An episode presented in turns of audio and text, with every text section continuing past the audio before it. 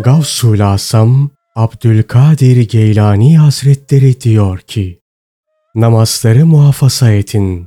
Onlar sizinle Rabbiniz arasındaki sıladır, bağdır. Namaz kılıp da kalbini Hakk'a veren kimse, tıpkı kuşun kafesten uçtuğu, bebeğin anne kucağından kurtulduğu gibi ülfet ettiği şeylerden, oturup kalktığı kimselerden, evinden barkından sıyrılıp alınır. Onlar onun gönlünden kaybolur.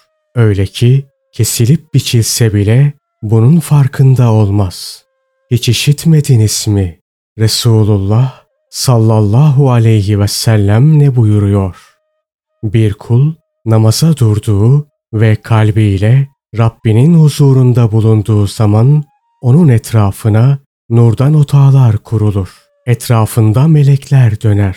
Gökten onun üzerine iyilikler iner. Cenab-ı Hak onunla övünür.